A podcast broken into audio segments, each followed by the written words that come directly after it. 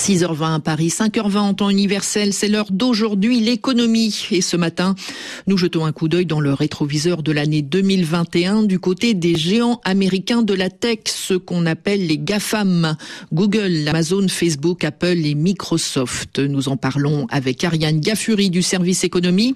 Ariane, cette année, les GAFAM ont dû faire face à de nombreuses sanctions qui toutefois ne semblent pas en mesure de les arrêter.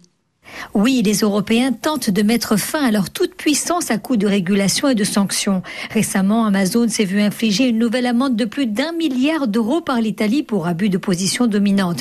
Idem pour Apple en France. Google, qui concentre 93% des recherches mondiales sur Internet, a été condamné à verser plus de 8 milliards d'euros à l'Union européenne pour ses pratiques jugées anticoncurrentielles.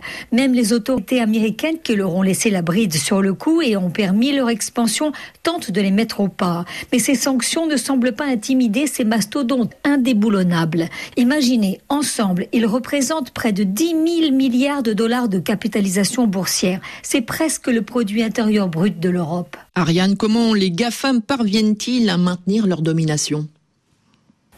Alors ils s'appuient sur le modèle économique qui a permis leur existence, avoir toujours une longueur d'avance et se diversifier. C'est ce qu'explique Jean-François Faure, PDG de aucoffre.com.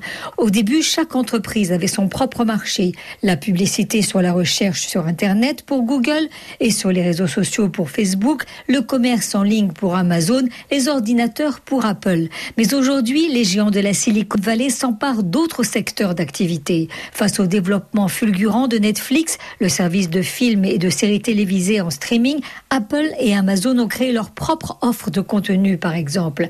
Pas question de le laisser gagner du terrain. Et si un concurrent s'impose, ils sortent le carnet de chèques et l'étouffent dans l'œuf. Facebook a racheté la messagerie WhatsApp pour près de 20 milliards de dollars, ainsi qu'Instagram. Microsoft, lui, a déboursé 26 milliards de dollars pour acquérir LinkedIn, le réseau social professionnel. Apple rachète, lui, une entreprise numérique toutes les trois semaines en moyenne pour rester à la pointe.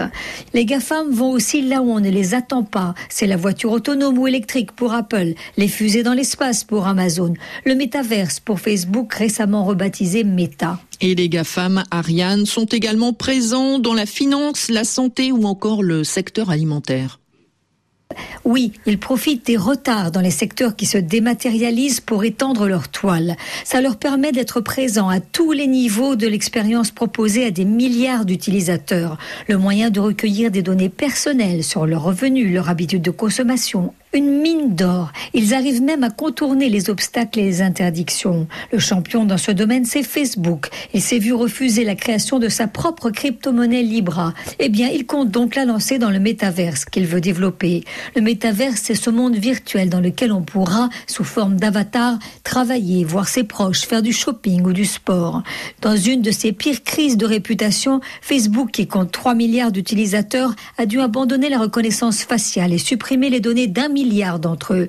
Mais il compte bien déplacer dans le monde virtuel ce qu'on lui interdit dans le monde réel. Ces géants de numérique ont donc plus d'un tour dans leur sac. Seule une rupture technologique ou une lassitude des consommateurs pourrait rebattre les cartes. Mais difficile d'imaginer un quotidien sans Internet, sans smartphone ou sans livraison à domicile. C'était aujourd'hui l'économie. Merci Ariane Gaffuri.